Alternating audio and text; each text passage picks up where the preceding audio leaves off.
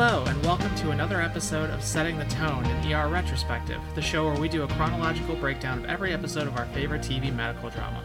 My name is Elizabeth, and with me today, as always, are Lauren Hello. and Daniel. Hey, Today we'll be discussing Season 1, Episode 7, which is titled Another Perfect Day. Uh, the episode aired on Thursday, November 3rd, 1994. Lauren, what was going on this week 25 years ago? Well, I'll Make Love to You is at unlucky week 13 at number one.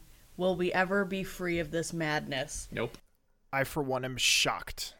I am so shocked. Number one movie this week is Stargate, and there was a total solar eclipse on the day that this aired, November 3rd. The, this episode was directed by Vern Gillum and written by Lance Gentile, Gentile, uh, Gentle, however you say this person's last name. This director, uh, Mr. Gillum, yet another journeyman director for our fine TV series. Uh, this, time around, he only did uh, one episode, though. He only ever did this episode of ER. He has a career that goes from the mid 80s through 2005, as looked on as IMDb, is when he seems he stopped uh, directing. Nothing really super notable. He did episode here, a couple episodes there. I think he started with Miami Vice, is what I saw. I think really notably for our potential audience and our generation of folks, I did two episodes of Firefly and four episodes of Angel.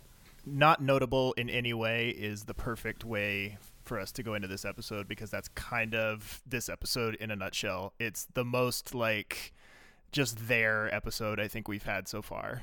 And yet I enjoyed it. No, I enjoyed it. Yeah, don't get me wrong. I enjoyed it. Like it's it didn't leave a bad taste in my mouth or anything, but I did get to the end of it and just go like, "Huh. Okay." What I'll say is this is unlike episode two, which was a very meh episode and they were still very much trying to find their voice and their rhythm, I think now this is the kind of filler episode where it still leaves us satisfied and like, okay, that moved some Yeah. things along, but Yeah, the, it's not clumsy, but it but it's just doesn't move the plot forward in a very meaningful. There's definitely some stuff in here though. I, I don't want to like understate how. There, there- there's definitely some good stuff in here. It's just we've had such good stuff to start with that you know we were we were kind of due for one like this. and I just want to say I, I also found it much more satisfying because it's finally very tonally consistent. Mm-hmm. We're not getting whipped back and forth. All right, well, moving to the episode proper, uh, we actually, for the first time in ER history, took us seven episodes to finally get an intro with no sleeping doctors. so, very excited about that, and hopefully the trend continues. What it does open with is a sort of very hectic Jerry just running around, sort of very flustered, very overwhelmed by everything going on around him. He's, you know, he's just sort of muttering, and you know, what a day. He has to leave the desk to run something upstairs. And I just wanted to note I noticed here when he walks away that there's a typewriter on the desk, just to show we still aren't totally into the all computer era yet. Like, yeah, they've got computers at the desk, but we're still at that time where in the nurses' stations and things like that, where they've got high volume and they're dealing with a lot of transcription and everything, you're still seeing typewriters. Yep. And like it's a modern electronic one. Yeah, I haven't really paid close enough attention. I, I guess I should have, but I don't think it is. Um, is the phone booth in the corner of the, the ER yet? Because I know at one point there's kind of so if you're at the nurse's station and you're looking kind of away from where the beds are, there's like a phone booth at one point, like a phone. It's not a phone booth, but it's like a it's like a phone station where there's like a little table with a phone and there's like a seat up against the wall and there's like a s- there's an episode where Carter I think falls asleep in it, and I don't think it's there yet, but that's another example of like how far back we are where we've got this like public telephone box just like sitting in the corner. Yeah, I know Jerry's using it as late as the end of season season eight. Yeah. So yeah, random technology note there. There's still a very much in use typewriter sitting on that desk. which kind of blows my mind even in 1994. But we get to meet Patrick for the first time, which he's a character who I'm just like, I don't know why he's here.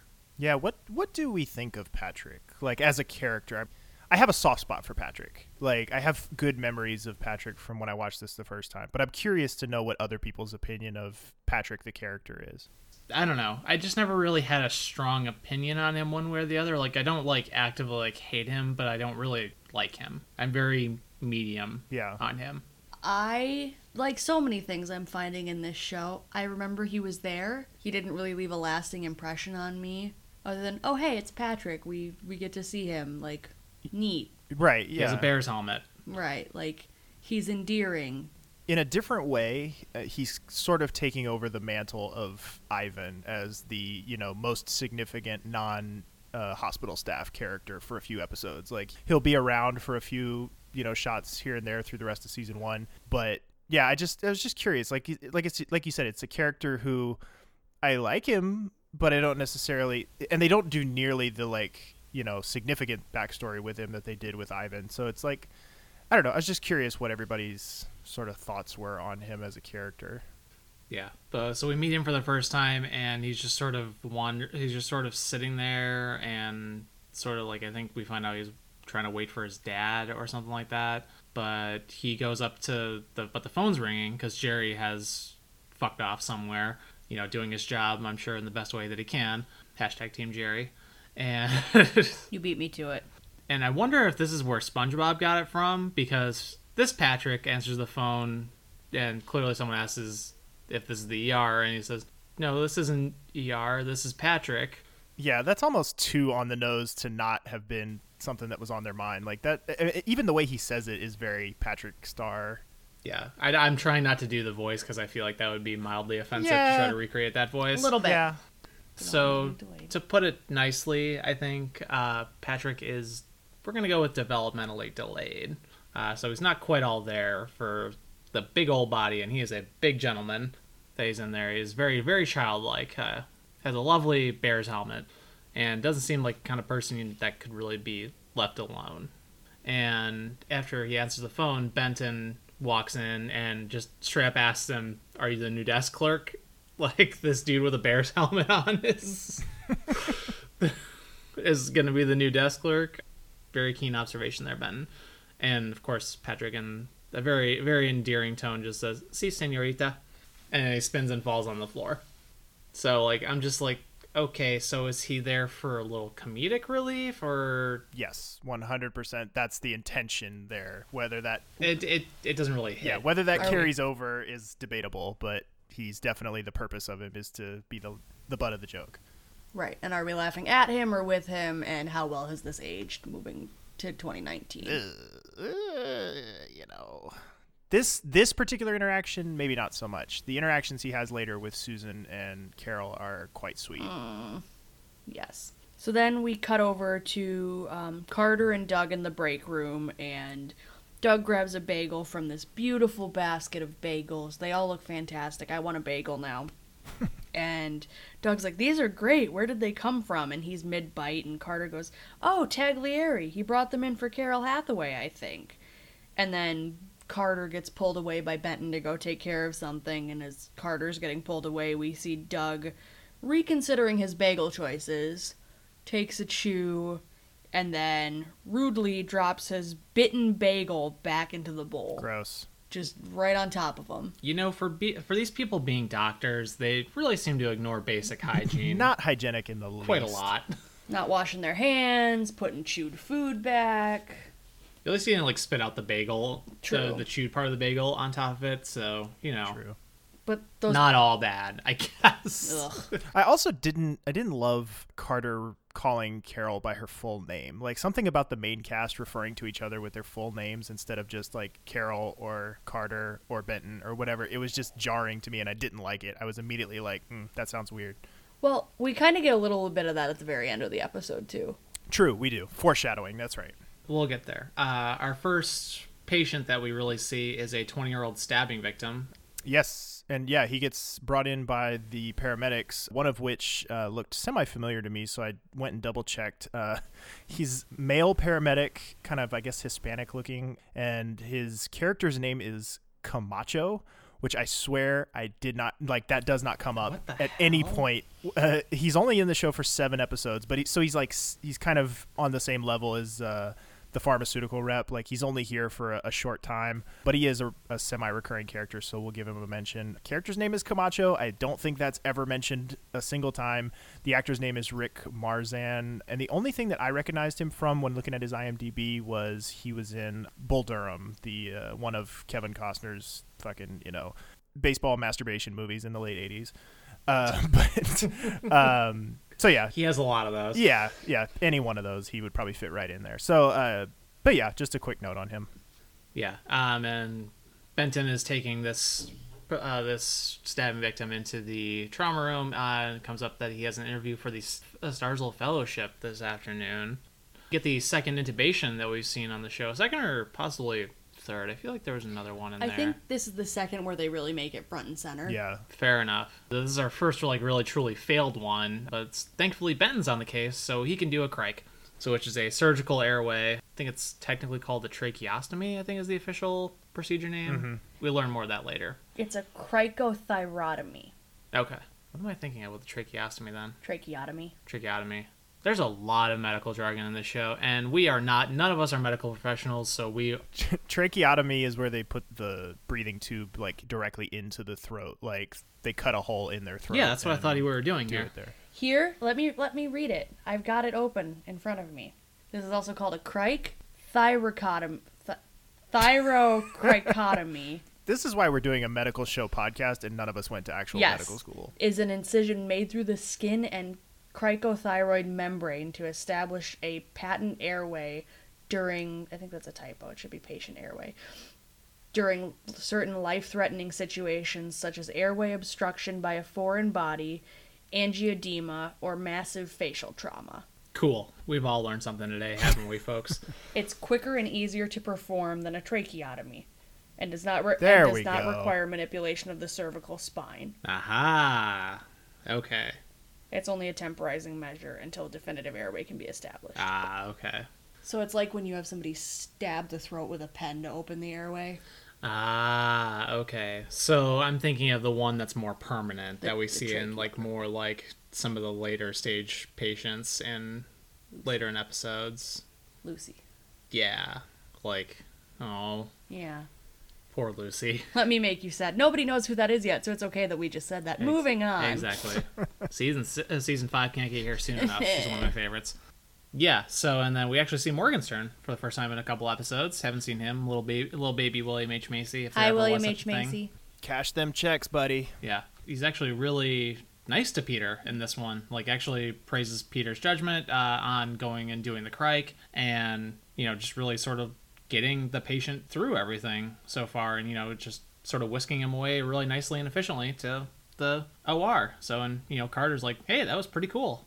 Carter has a very happy episode. Yep. This this time around, I feel like. Everything's coming up Benton right now. Yeah. So we think. That's why I said right now. Uh, So then we get into uh, the credit sequence. We've got another bang intro on this one. So I think we're up to what is it? This is episode seven, and we've got everyone except the pilot. So this must be five to one. Yep. And then we come back immediately out of the of the credit sequence. We come back to Jerry answering the phone with a call for Carter. And we learn that Carter is looking for an apartment. The one bedroom and the studio apartments he's been looking at are both taken. We learn he's trying to move out from home. He says, Oh, I've been living at home. My dad thinks I'm a freeloader. And oh, ho, ho, wait till we learn more about Carter, because that's real funny. And Jerry's like, Oh, well, you know, I got a great place keeping an eye on the patients. Patient died, and I went and scooped his place up. Keep an eye on patient addresses for, you know, older patients. You might be able to find something really great. And Carter's like appalled by this. That seems yeah eth- ethically questionable at best. Like I've heard about it in other series, and I can't remember what ones, but there's another series where they're like, yeah, no, just keep an eye out for people who die, and that's how you handle rent control in New York. Maybe Scrubs or House or something. No. I'm just thinking of other medical shows that you yeah, watch. I don't know. I didn't really watch Scrubs. No, that was more of a me show. Anyway, Ben finds out that his appointment has been with uh, Morgenstern for that interview for the fellowship has been moved to three o'clock. And while sort of Ben's just sort of ta sitting there talking, Haleh comes in and gives Benton a patient that she specifically wants him to see. And you know, Ben, it's just to sew up a kid's foot, and so he tries to just pass it on to Carter. You know, like you would in that situation, because Benton has other things to do, and Carter's you know the medical student. Haleh really is insisting that Benton sees this kid, and Ben's like, okay, okay, okay, I'll you know I'll do it. And then as soon as she walks away, he tells Carter to do it anyway, and he has because he has to go see a patient up in OR recovery. Just like Robo Benton. Just fuck off and give it to Carter. Yeah, I mean, I, I kind of agree with Lizzie though. Like, this is not something that on the surface like really commands his attention. Like, I feel like yes, she personally requests him to do it, but she doesn't make it clear exactly what it is she wants him to do about it on a personal level, which she you know makes clear later on. But Haleh is is a low key MVP in this episode. Like, she's always good. But I, I particularly like when she is, you know, really stern and really serious. Like she can really turn it on when she wants to but yeah, so going from there, we cut back or we cut over for the first time in this episode to Greene, and uh, Jennifer is back, and she be thirsty. Uh, she's waking waking him up at seven in the morning, tells him he's gonna be late for work because they're gonna be getting a little stanky on the hang down, and uh, although I was, I was I was wrong because when I was watching this, I was like, "Oh, this is the episode where they just fuck the whole time." That's next episode. Next episode is the one where they just do it the entire episode and they just keep going back to it. Anyway, that's neither here nor there. We'll get to that next week. But yeah, so this is a weird tone shift where, you know, Jennifer's like the ISIS thought and now we're like, you know, all doing it all the time. It's it's a real real hard pivot, no pun intended, from uh Hey. from where we've been before. So yeah, we'll come back to them a little later. Uh, but then we go back to Mr. Patrick, and this time he's hanging around with Carol. Uh, Carol's just sort of taking care of him. Uh, he seems to have hurt it. Is it's his hand? I think so. Yeah, it's his arm. It's his arm. It's like kind of forearm area. He's got a bandage with a little blood spot on it. Yeah, and Susan wants to get an X-ray, and Patrick gets very, you know, nervous at first because obviously he doesn't really know what is fully going on. But then when Susan explains it to him, it's like, oh, it's a picture of your bones.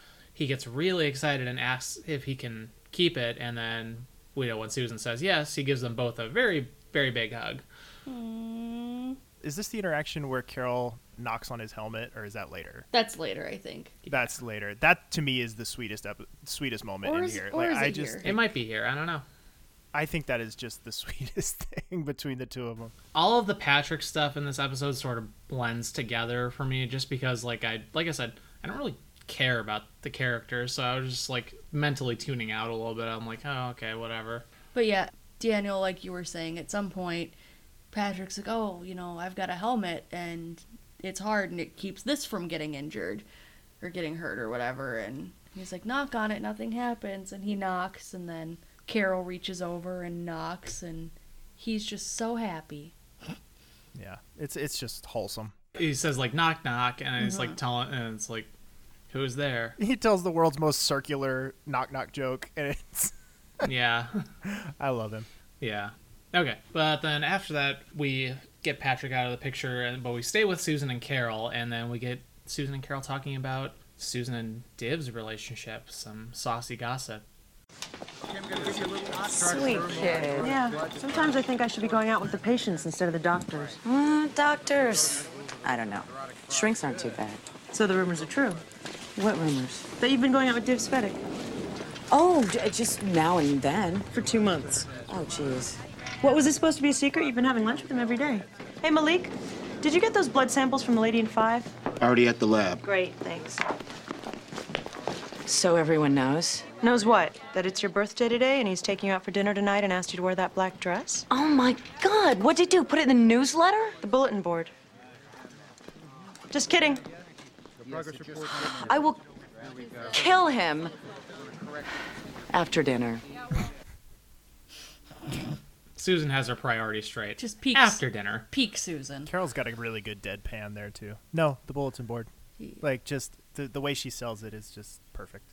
But I feel like it's been more than two months based on the time skips we've had. Yeah, You know, we've mentioned in the past that ER definitely plays fast and loose with timelines, so yeah. No, I mean it's it's not something to to obsess over. You know, why are we doing this podcast? if you're going to talk about continuity uh, in this TV series, you are going to get bogged down so fast. I just thought I'd mention. Fair enough. Then after that, we go to uh, Jerry is teasing Doug about seeing the pharmaceutical rep because Doug apparently like I feel like this kind of comes a little bit out of nowhere because Doug I guess had been asking about her. Like I think we only really see Doug asking a couple times, and the rest of the time it's just Jerry giving him shit about it. Right. about asking if Miss Linda Farrell uh, from the previous episode has come in yet.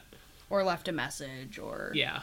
So then from there, we go into the trauma. Uh, no, it's not a trauma, but the patient that Haleh requested Benton to go see. And of course, he pawned it off on Carter, and Carter is interviewing the kid. He's got a street name, Slice, which you can tell that's the first time first time Carter's ever heard the words street name. But he's brought in by a cop, and then the kid is claiming that he got beat up by the cop.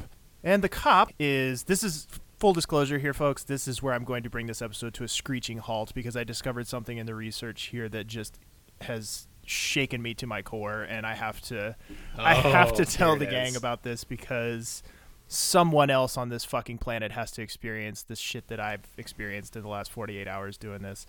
So, And I need to note for the record, Daniel has not told us what this clip is. Yes, no, we have I've- not listened to it before. I've kept it a complete secret just because I need it to be as pure as possible for you. I can't have you exposed to this ahead of time. It's too good. Yeah, he labeled the, he labeled the files in our Discord chat super secret sound clip for episode one, and then there's a second one which came out of nowhere, super secret two, electric Yes. boogaloo. So you know, obviously, I think we have another secret coming our way. No, no, it's this, it's all in one. This you're getting it all in one. oh, it's, all, this? in this. Okay, okay. So the so starting starting starting with, with super secret sound clip number one. starting one. with the cop. The cop is played by a guy named Mike Genovese. His character in the show takes a liking to Nurse Lydia. Carter's trying to ask him questions about what happened and you know just you know doctor stuff about the kid. And the cop is like super distracted. All he wants to know about is Nurse Lydia. And so later in the episode we see them like kind of hanging out by the nurse's station looking at pictures and flirting and just the whole thing, right? So this cop, who I forget what his character name is, but he becomes a recurring character uh, semi. He, um, And I love him. yeah, him and Nurse Lydia end up eventually getting married, and you know there's a whole big thing. And he he's here for the rest of the time she is. Like they're kind of an inseparable thing from here on out. What I didn't know is that they are actually married in real life. So they're an actual like married. And what I what? yeah, that's not that's not the big reveal. That's that you know you can look that up anywhere. That's adorable. But yes, they are an actual married couple. What I didn't manage to look up and what I should have is whether or not this is where they met. I don't. Th- That's what I was gonna. I don't think it is because the way they immediately just dump them into a you know romance angle. I have to believe that it's not just that clean of a coincidence, but it could be. You know, have that for your head canon if you want. The thing that is just so jarring to me. So you know, that's kind of my thing on this show is that when we get those, oh, hey, it's that guys, I immediately start digging deep into their IMDb's. I want to know what stupid episode of Murder She Wrote or what fucking, you know, Golden Girls episode they were a guest star on so that we can have something to talk about on this show. I found the holy fucking grail with this guy. all right, just let me know. Let me know when we should play it. So him and Nurse Lydia, Ellen Crawford is the actress's name. They are starring in a show together. Like as of 2018 and I think maybe 2019 as well. I don't know. I didn't I, I, I, I What? didn't want to look into it further because it horrified me so much. They are starring it's okay, it's a show in the loosest sense of the word. It's a web series. And what I've what I've got here in our first super secret clip is the theme song to the show that they are starring in together. Our second clip that we're going to play, you know, after we talk about what we've all just experienced with this theme song is a little little short clip of one of the episodes, like 30 seconds. It's I don't know what this is. I just don't know what this is and I need someone else to tell me. So, let's Daniel, Yes. are you about to ruin Lydia for me? Should I take my headphones out so I can preserve her as amazing forever? Maybe. I don't know. Okay. I honestly don't know and I need someone else to tell me. Like Okay. Okay. All All right. right. So let's check out this so- this uh, theme song. clip is loaded. Let's go.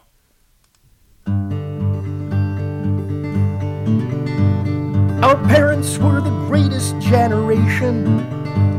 Our dads went overseas to fight a war. As soon as they came back, they grabbed our moms and hit the sack, and there they stayed from 1946 to 64. Making babies, Lots of babies. the baby boomers. 76 million. And we grew older, but we're not dead yet. we're the largest segment of the population. Not the greatest like our folks, but not the worst. We bent the rules and broke some laws, but we were rebels with a cause. We vowed that we would change the world, but the world had changed us first. We still might change it, you never know. Cause we're still boomers, the baby boomers. Despite the rumors, we're not dead yet. It, is this a Paul and Storm joke? I, Yeah, like that's immediately where my brain went when that, that music and those voices. I know it's not Paul and Storm, but holy, what the fuck is that? I don't know. I don't know. like I can't tell. Like so there okay, so this is a web series. It's all on YouTube. Like all you have to do is just go on YouTube and Google Boomers web series and the whole thing comes up. I watched 2 episodes of this thing. and they're not that long. They're like I think they're like less than 10 minutes each. They have all of the production value of a school board meeting. Everything is like very poorly mic'd and like there's no uh there's no like professional cuts. Like it looks like it was filmed with an iPhone. And they play a married couple, a married baby boomer couple that is old and dealing with the world and everything's scary and awful and you know uh, my wife talks too much and all that. Like it is just and what i can't tell is if it's satire or not. I legitimately cannot tell. I cannot tell if they are making fun of baby boomers or glorifying them. I don't know. That theme song sounded like they were making fun of them. I, right? That's what it sounds like. Except for the we're not the greatest generation, but not the worst line.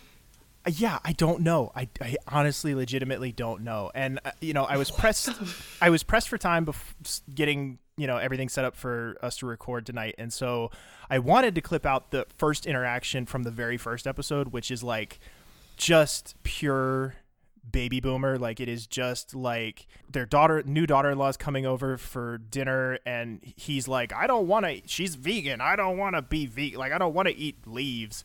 Like he's just being such a fucking asshole and like and i'm just like i don't know what this is and it's breaking my brain. So i already had i already had episode two in my doc so that i could clip out the theme song and so i just went ahead and clipped the first 30 seconds out of the episode unfortunately mike the cop is not in this interaction he's he spoiler spends this entire episode in the garage smoking weed watching gilligan's island What the fuck?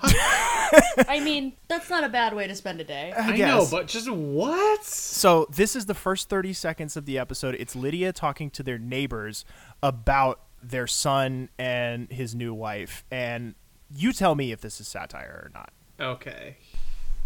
He's been holed up in that garage since yesterday.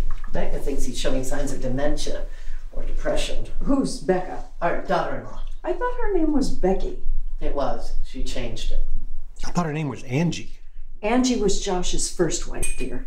Oh, she was such a sweetheart. Oh, wasn't she? I miss her. We all miss her.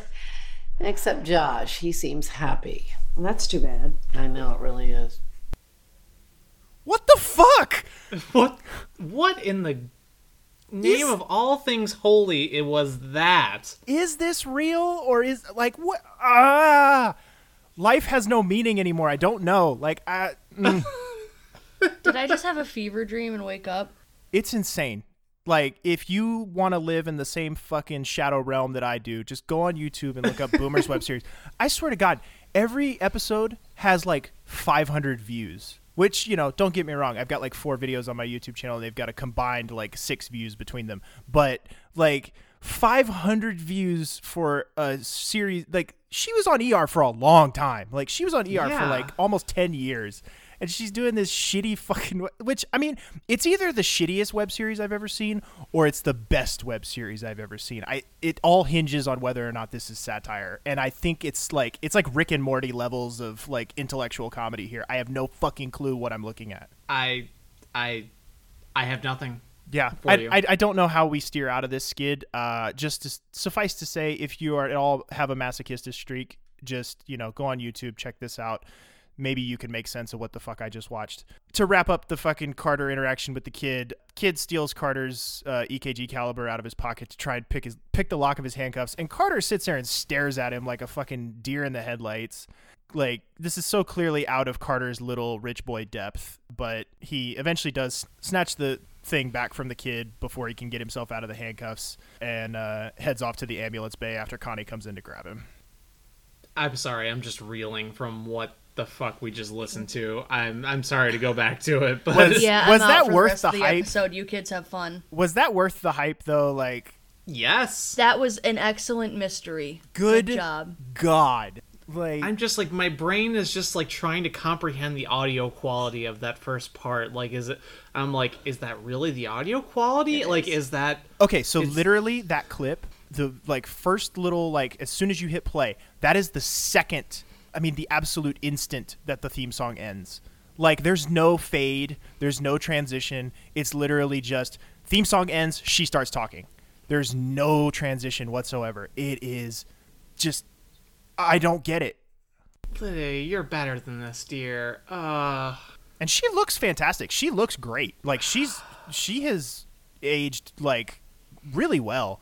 And actually, he doesn't look terrible either. But I mean, he does. He really steers into the whole boomer thing. But like, I don't know. I don't fucking know. But we have to get out of this and move on. But like, yeah, no, my brain is just gonna keep exploding throughout the entire episode, and I apologize if I come back to it every now and then. But okay, we have trauma number two of the episode, but not really. Turns out it's an ambulance full of doctors and nurses singing "Happy Birthday" to Susan. Uh. Aw, how sweet. is it though? Like, can we stop with the boy who cried wolf shit? Like, why are we still doing this? Why are we still faking emergencies for surprise parties? I don't like it. Well, at least it's not, you know, at least they're not pretending that someone they know is hurt. Yeah, I guess.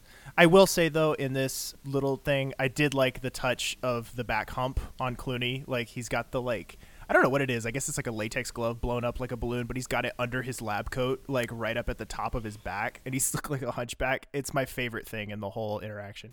How did I miss this? Oh, it's so good. He comes out and he's got the like C-collar on his head, uh, like a crown, Mm. and then right as he passes by Lewis, he says something to her, and you can see he's got this giant hump on his back. It's so good. George Clooney as Quasimodo. I'd watch it.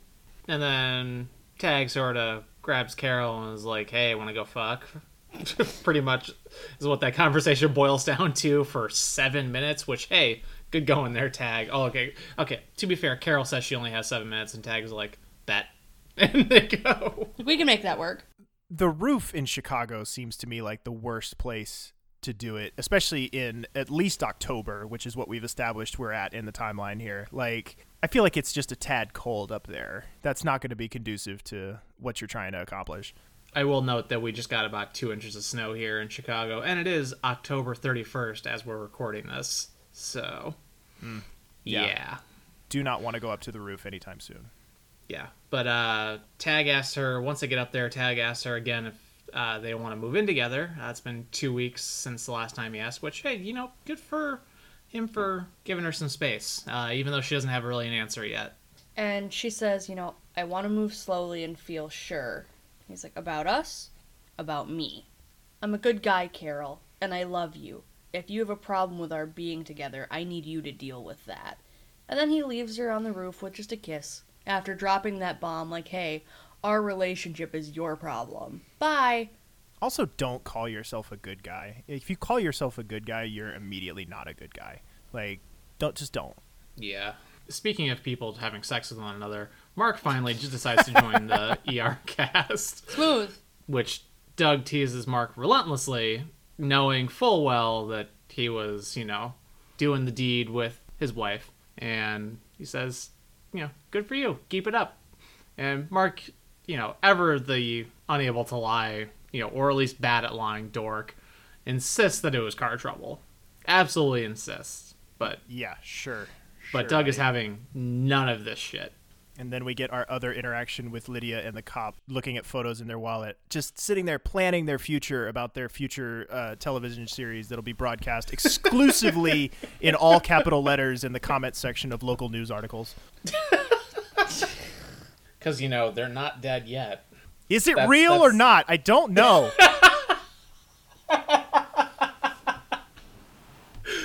We will never know. Someone, we should find a way to reach out to one of those folks. Maybe, maybe Lydia has a Twitter. Clearly, Who it's knows? not hard. When I've got more production value in my microphone here in my fucking shitty apartment than she does in her entire web series, like I feel like we can probably get her on the pod. Yeah. Um, uh, but uh, moving on from there, uh, we get a little bit more insight into why Haleh wanted Ben to handle the young gentleman with the cut on his foot that was in handcuffs. Uh, she very much knows him. So we will get more on that in a little bit. But next, uh, we have Div being, you know, sort of on another level of dickhead here and just being really gross. And I got pulled the audio clip just because, like, it really shows just full skis uh, that that Div can be. And I want to yeah. note during this clip, he is giving Susan a massage and like kissing the back of her neck and just like, ugh. So here we go. You casually mentioned our dinner to Doug Ross. Yeah. Yeah, what's the problem? He's like Dr. Intercom. Biggest gossip in the hospital. Hmm. The cafeteria workers probably know. But you do look great in that black dress. This isn't working. no. Dr. Faddings. What? patient I mentioned earlier, he's right over here, and I was. Three times you mentioned him. Three times I told you I didn't have time to see him. Look. Uh, what was your name? Div. Malik, why don't I just take... Malik! That's right, yeah, yeah. And I told you that three times too, Div. Listen, Okay, son, okay, been- enough. Stop. What are you guys gonna do now? Arm wrestle? No, no, of course not. Uh, look, I've had, uh, I've had five admissions today. You know, two attempted suicides, two bipolars who forgot to take their lithium, and a 40-year-old who walks in off the street claiming to be dead, all before lunch. Now, your patient's simply going to have to wait for the afternoon shift. I'm sorry. Did you just son Malik? Like Malik is like the coolest motherfucker in the ER, and you're just gonna stand there and son Deezer D like that, which that's also going back to last episode a tier name, but that's beside the point. Yes. Yeah. No, it it's just weird and you know, the age difference was one thing like it was no one thing when he was being, you know, nice, you know, being nice to him, to Susan, but now here it's just sort of taking on like a really weird creepy vibe and I'm just not here for it. And we have to be close to Div's breakdown. Yeah, we we have we? to be close. It feels like we're sliding down the hill real fast. Yeah, like he is just stepping it up every single episode. And I don't remember exactly when it happens, but it has to be soon. I'm gonna bet episode 11. I think before that, i would I'm- I would say episode nine. I'm gonna bet 11. Mm, I'll split the difference and go ten. Okay, we will see who wins. That's some prices right bullshit, Daniel. Daniel bids one dollar on the, or excuse me, no, it wasn't. It's not the one dollar. Daniel bids fifteen oh one. That's right. There we go. Like the like a bitch. Oh, Uh, okay. Jeez. I'm not saying I'm All not right. saying you're a bitch. I'm just saying anyone anyone who does that on the Price is Right does like someone bids bids 700 and the next person bids 701. You're a tool and you deserve to lose. But that's Okay, a whole then. that's a whole other topic. Yeah. After that, we get uh, Carol grabbing uh, Doug. There was a boat collision out on the lake. Uh, we have young David Adler. He's 12 years old. Uh, he is not not doing so well. He was uh, underwater for a little while. Doug is actually like taking the lead on a patient for once, like a lead on a trauma patient, which we don't really see too much of quite yet. So it's kind of weird to see. Um, parents are being, you know, the fretful type, as you would be, you know, if your son was being dragged underwater by a boat. But and we get another we get another little intubation. Uh, but Doug is going very light on the medical jargon, and you know we mentioned a few episodes ago that Clooney was terrible at remembering it, and we I actually tried to look and see like if there was like a note card or anything, or like he was reading off like his The arm sheet. or something, or a sheet that was like on the thing that was like on the by the head where he was doing the intubation, and you know I couldn't really notice anything. So But props to him for making it look natural if he was. but he also didn't really have a lot of the heavy jargon. I think we need to keep an eye out for that as he does some of the more complex procedures because that's really when they said he struggled. Yeah. So it'll be interesting. I'm keeping Clooney watch for his cheat sheets. Yeah. but we get uh, also him doing a central line, which you know that's a way to get fluids and just general medicine into the bloodstream faster than your arm. A little more direct access to, or a little more, a little closer to the heart is what I'm trying to say. There we go. Yeah, but he seems like he's stabilizing once once you get that done. Gets and you get some more medicine flowing into him, and then he begins to crash and really quickly, and then they stable and then he gets stabilized just as quickly. Throughout this whole thing, Carol and Doug are just really they're really Carol's really anticipating Doug's every move and just sort of like oh uh, I'll have the oh there it is type of thing like I need the tube and she has it already for him. It's like oh we we need to shock him and sh- and Carol's already got the paddles out and just about ready to do it and you know a it's a really good like chemistry moment both to show them as professionally like as i'm trying to think how to phrase this Coworkers. yeah both as coworkers and then also i think it's a really good showcase of their chemistry like as actors too Mm-hmm. Very much so. And then Benton takes David upstairs to go get him treated the rest of the way, and Doug and Carol are left alone in the trauma room, and they're like, "Oh my God, when you did this and you reached for that, and oh my gosh, we were so like, great job, you were amazing." And then they like they're holding each other, and all of a sudden, bam, they're making out in a trauma room with open windows on every fucking side. Anyone can see this happening. And then they pull apart and Doug's like, "Carol, I'm so I'm sorry. I shouldn't have done that." And Carol just really ashamed and staggered goes, "Well, you didn't do it alone."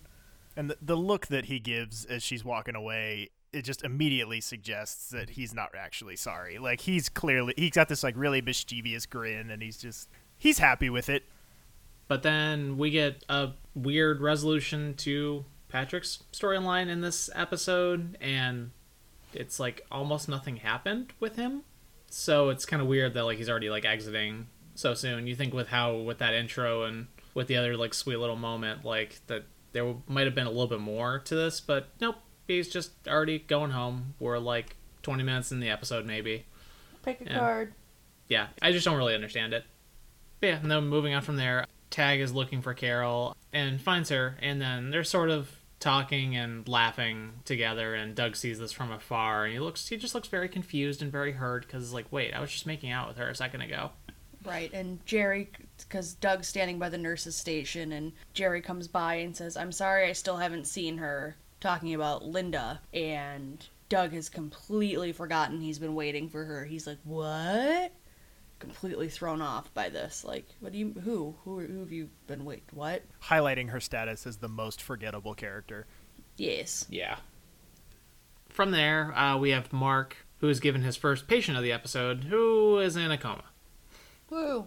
and you know not being trying all different sorts of drugs which narcan comes up again which narcan apparently has a lot more uses than i really thought it did, than i really thought it did so trying that trying glucose i don't know exactly what that would do for a coma patient but then again i am not a doctor He could be in a diabetic coma, so they could be trying to possible pull him out of Oh, that. yeah. i never thought of that that's a good good call there And Narcan could have been if he OD'd. Possibly, yeah.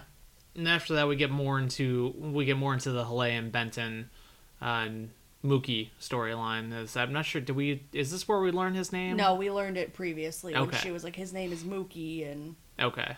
Haleh's really laying into Benton though, like following him into the men's restroom while he's changing for his fellowship interview and giving him all of the attitude. Like, no, you were supposed to take that kid. You were supposed to do this. And Ben just looks at it, looks at uh, at her and says, "What am I supposed to be? The Big Brothers program?" Yeah, and then also in the background while they're having it out, Jerry just you just see Jerry walk in and then immediately walk right back out like Grandpa Simpson from uh, from The Simpsons in the brothel episode. Jerry's Just- Jerry's U-turn is ju- Jerry's background stuff. Like I, I- I will mention it in more detail a little bit later, but like Jerry's background stuff in this episode is impeccable. He is so so good here, even for Jerry.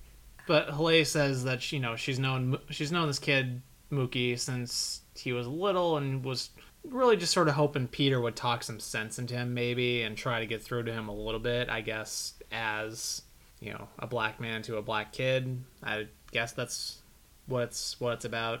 showing us somebody who made it. Yeah, I could see that. So yeah, so then from there, uh, we go back over to the coma guy, and Carter has joined in with Greene in trying to, you know, come up with the diagnosis on this guy, figure out why he's in a coma. Um, he's got a slower pulse. Uh, his blood pressure's falling. Uh, What I really like about this scene is that it shows the distinctive differences in Greene's teaching style versus Benton's teaching style. Like Benton's teaching style is very rooted in like superiority and embarrassment. Like Benton wants to show Carter how much he doesn't know and how much Benton know how much more Benton knows than him. So like he just kind of like leaves Carter to twist in the wind a lot and it is like, no, you idiot, why would you do that? Like whereas Greene is far more like practical and he's like, okay, well, let's think this through. Why would we do A? Why would we do B? Like it's such a cool difference in styles there and he lets Carter kind of work through it for himself. You know, Carter's thinking like maybe he had a seizure. He sees that the kid has a laceration, or I don't know if he's a kid, but like the, the patient has a laceration on his tongue. Um, so he's thinking maybe he had a seizure. He's got a fever. Could it possibly be meningitis? And, you know, going off of the meningitis hypothesis, Carter gets to practice his first lumbar puncture, which is, you know, a big step for a new doctor and it's just i don't know it's really cool to see the difference in the teaching style there. And i just greene is such a good teacher and he's so patient with carter. And it really shows in the development of carter as a doctor that his diagnostic skills are improving. And i think he really benefits from this type of style where he's allowed to like work through problems and kind of think out loud rather than just being like browbeaten down to be like no stupid you're wrong. This is what it is. So i just thought it was really cool. And I just have to say, how brilliant for him. This guy's got a freaking oxygen mask on, mouth's not even open, and Carter's looking at him and thinks to open his mouth and look for the tongue bites. Yeah, yeah, exactly. Like his diagnostic skills are getting so much better. He's actually starting to know his shit, which is really good to see him taking these steps as a character and get more towards the Jedi Master that we know him as in the later episodes. So yeah, from there we go to uh, Benton and Langworthy are both sitting outside. We've arrived at three o'clock. Benton has changed into a, a nice suit. He looks very put together for his interview for this fellowship. We don't really get too much information like until like we actually Benton actually gets in the interview room about what it is, but we'll get to that a little bit later. They're both waiting for their interview. Benton's just sort of pacing around for a little bit and then, you know, just sort of sitting restlessly. And then Langworthy shows up. He's in a suit. She's just in her surgical scrubs. And she is totally judging him for having changed into like actual like interview clothes. But both of them are at least having a little moment of not hating each other because they're both talking shit about someone else other than each other for They once. they bond over their mutual shittiness.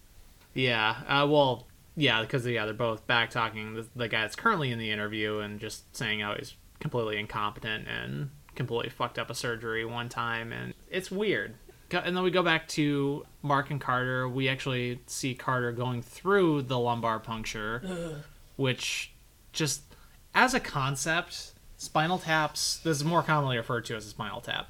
Spinal taps are fucking horrifying, and thank thankfully I've never had to have one, but there's a couple times where they have like, oh, we could do this, and I'm just like, nope. Like, let's do any other diagnostic test but that for to figure Like- out what I have going on with me. I will gladly go under the knife for a microdiscectomy again and again and again and again and again, like I have before, instead of a lumbar puncture. I know one's a diagnostic tool and one's a fix, but good lord, give me back surgery any day. I do not want to be awake. I do not want this. Yeah, just the concept of someone sticking a s- sticking a needle into your spinal canal just is When he Nope. says, and you'll feel a little pop as you go through the vertebrae, I was like, nope. as you enter the spinal canal Yep. I was like, nope. Yeah, so Mark refers to it as a champagne tap, uh, which he tries to pawn off, saying that a nurse uh, must buy the person who gets their first spinal tap perfect a uh, bottle of champagne. And Connie is like, uh, no, that's the resident that does that. So we cut over. Mark gets called aside for a second. He gets asked to run. Like, hey, Jennifer called. She's across the street at Doc Magoo's, which is a little diner across the street. And this is the first time we see or hear of it. It's going to be a staple for most of the 15 seasons. And Mark runs across the street to meet up with Jen. And we find out that oh, her boss wasn't happy with an opinion piece she wrote and she needs to go back to Milwaukee tonight to meet with him and go over some some of the work that she did and you know improve on it because this is a hit or miss job. You either make it or you don't and she really can't fail at it because her career is depending on it.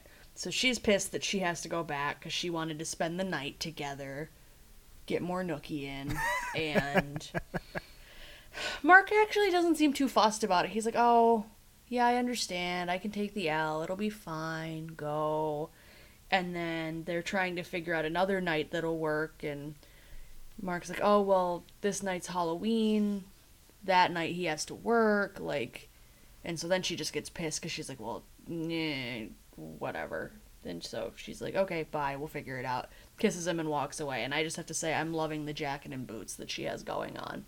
They're on the high, well on the highway towards uh, their inevitable divorce and then we go we revisit benton uh, who is still waiting for his interview the clock is uh, 420 nice so it's been about an hour and a half yeah so they've been in there They've been in the interview oh i'm sorry we forgot to mention they take langworthy first Yes. Yeah. Because she uh, has William, a surgery. Yeah, William H Macy asked if they can take if they can interview Langworthy first, even though Benton's the first like on the schedule, because Langworthy has a surgery at she needs to scrub in for at four thirty.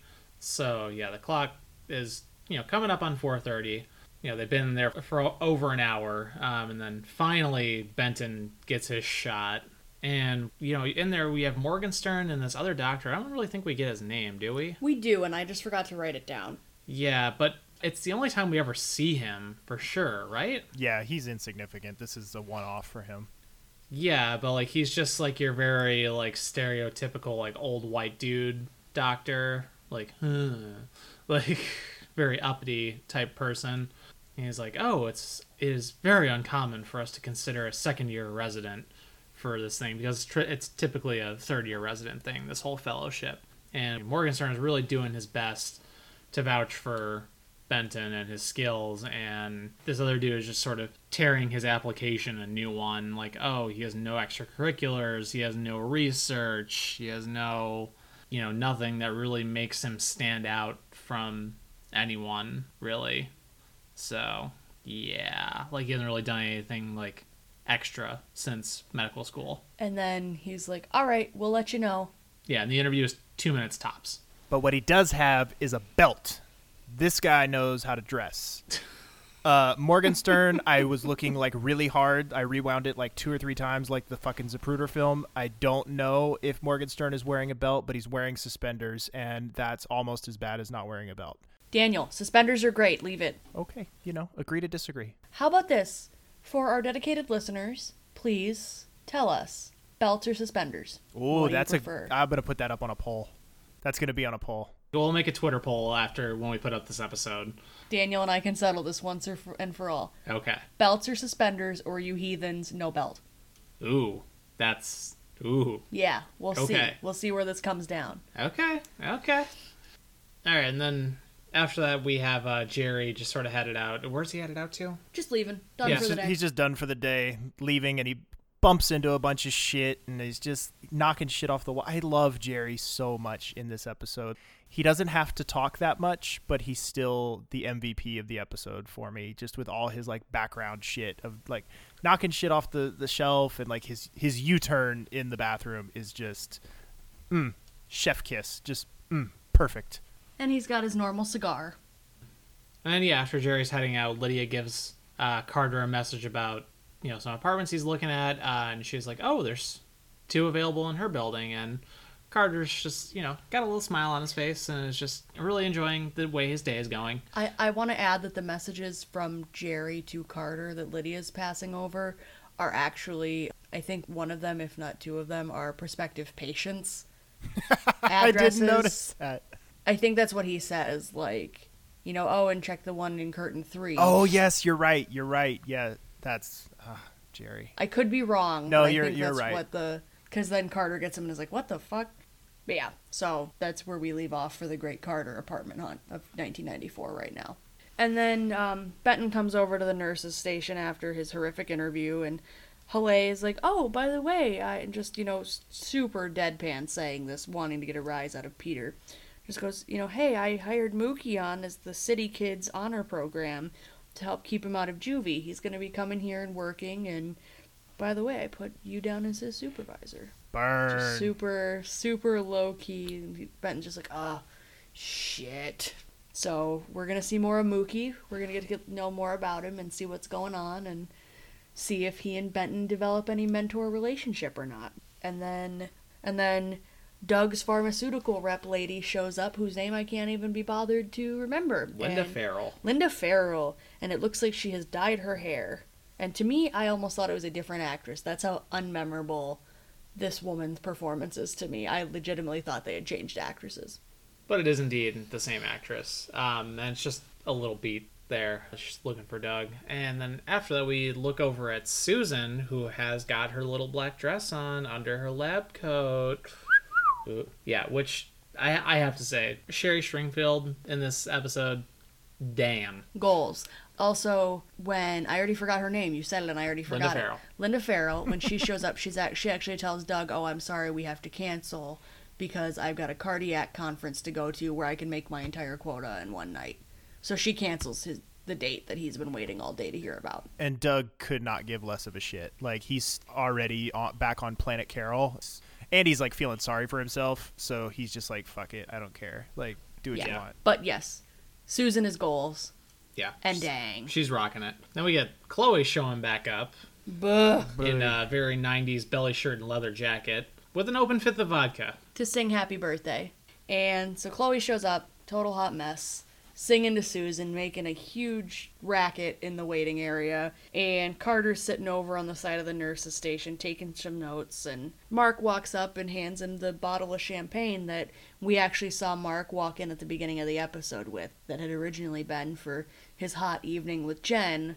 He now that's blown because she's back in Milwaukee, so he gives it to Carter, and Carter just thinks, oh, of course I have my bottle of champagne because Mark promised me one. Doesn't realize it's because everybody else's day is falling apart, and Carter just goes, wow, this is like the perfect day. And then, you know, we're all we're all very happy for Carter, but then Chloe's on the scene, so we gotta we gotta have some drama, and we get some arguments between Susan and Chloe in this audio clip here. What else are you guys on, Chloe? Vodka and what else? Nothing. I just wanted to wish you a happy birthday. So you showed up drunk with a guy you probably met an hour ago? Oh, I did not. Billy cares about me. So just leave him out of it. Oh, I think he is already out of it. Oh, is he staying at my place too? Did he help you steal the TV? Oh, you shut up. You just shut up, Susie. You are just like mom. You're just like dad. You just always hate everything that I do. That is not true, and you know it. Nothing was ever any different at home for me than it was for you. Sure. Oh my God. Oh, I don't even know why I'm having this you know, conversation. They never thought I could do anything, you know? Chloe, do you think they thought I could go to medical No. school and become a doctor? No. I had to prove it to them. Sometimes I still have to every day. You don't know anything about every day. You don't know. Well, you don't have to worry about paying the rent. You don't have to worry about where you're gonna sleep. You don't have to worry about getting a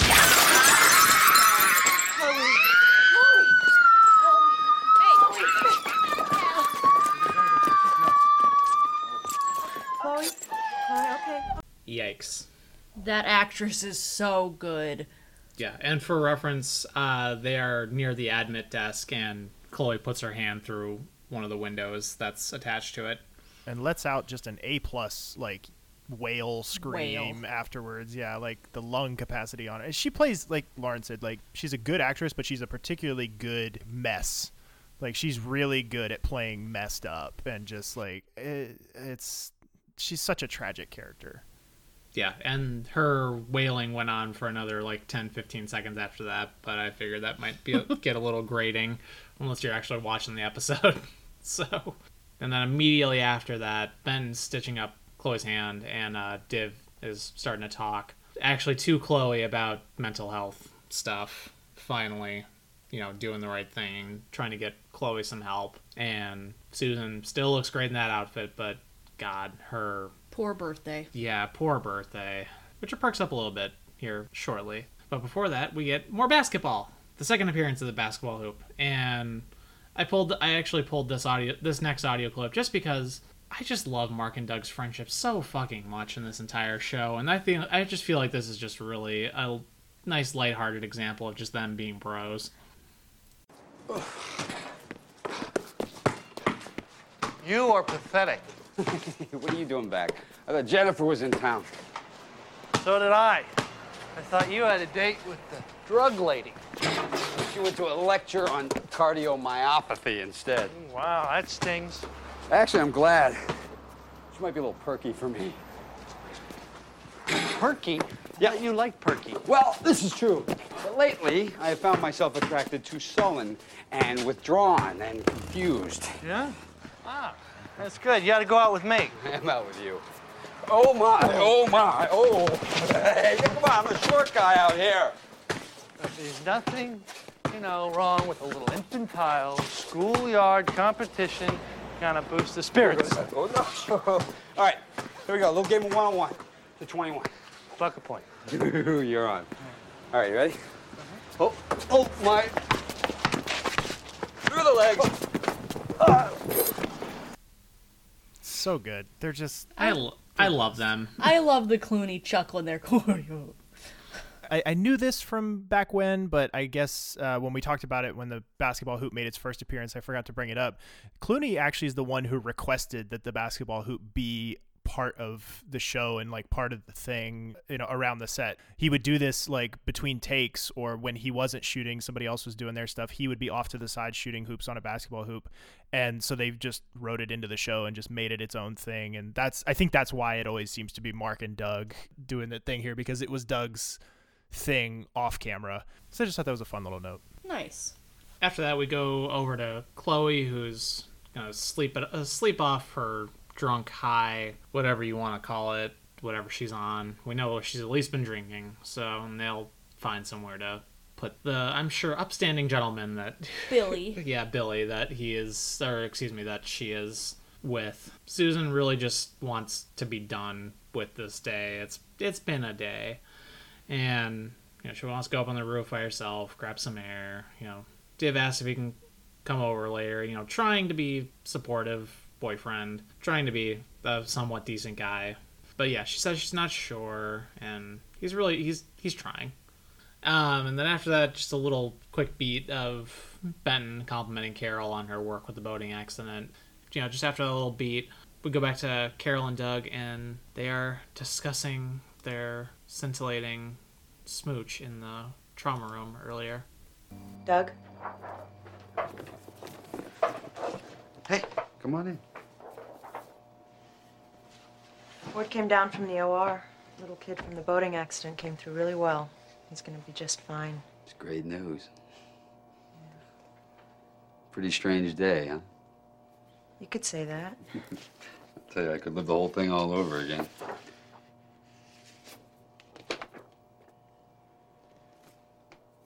Doug, John asked me to move back in with him, and I just thought I should tell you that I told him I would.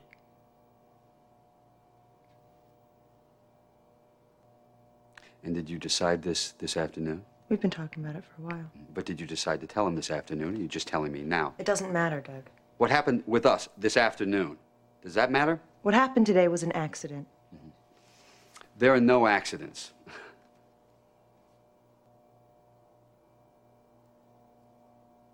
Look, it's great. I mean, really, it's great. Thanks for letting me know. I can't tell who has the moral high ground in that situation. Uh, I think everyone.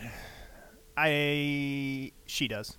She does, now that I think about it. Because he crossed the line back at the very beginning. I mean, I know she claims some responsibility for it too, but like, if he doesn't get that close to her and start, you know, macking on her, then he doesn't have anything to be confused about. Because prior to that moment, she'd been quite clear about where they stood.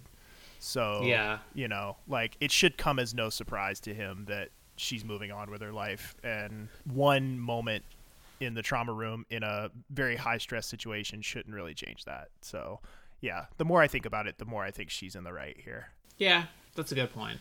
And then the other point uh, about this little interaction that has nothing to do with either one of them, but it was something that jumped into my head. The the whole scene takes place in the empty uh, X-ray room where they read off all the X-rays, which made me worry that we'd seen the last of Lauren's favorite character, X-ray Steve. but I looked it up, and it says he's in 12 episodes total. So this being episode seven clearly means we haven't seen the last of him. But it says he appears all the way up until 2002. So his timeline has got to be way weirder than I remember because I feel like he was a season one and out kind of guy, but apparently he's in there in some capacity through 2002 would be season what eight nine. So he's going to be around for a while. It just sounds like really sparingly since it's only 12 episodes total, but we'll have to look out for him. Well, I appreciate you thinking of me. And I just need to say, Doug says there are no accidents. That damn tie is, is sure as a fashion accident, Doug. Uh, wasn't he wearing a shitty tie in the last episode too? Yes, he was. Come on, Doug. It's just the Doug Ross specialty, I guess. Get your ties together. Come on. But yeah, after that, we get to the final scene of the episode. Uh, Carter and Susan up on the roof, and you know, I honestly, it's like a minute and a half long, so I apologize for a little bit of length on this. But honestly, the whole thing is just so so nice. We really don't get many really friendly moments like this with Carter and Susan, you know, especially this early on. But I just think this is a really fantastic between, beat between the two of them. So let's let's just listen into this whole last scene. I can't find anybody to drink this with me. Don't know that I'm the best candidate. You are the only one with a birthday. Oh, please. However, you're not the only one with a crazy family. My dad says you should never ever do this with a bottle of champagne. Oh. Now, if that's not crazy. Okay. Are you ready? I don't think so, but okay. Woo! Whoa! Ah! Nice. You know, Carter, this is a whole side of you I've never seen before. What do you mean? I come up here a lot. You do? Well, if you were Dr. Benton's student, you'd come up here a lot too. However, today was an excellent day. I performed my first lumbar puncture. How was it? Really scary. But Dr. Greene talked me through it, and the patient did have meningitis, and now he's going to be okay, so I guess that's worth a little scare. You know, Carter, you can call us by our first names. You call me Carter.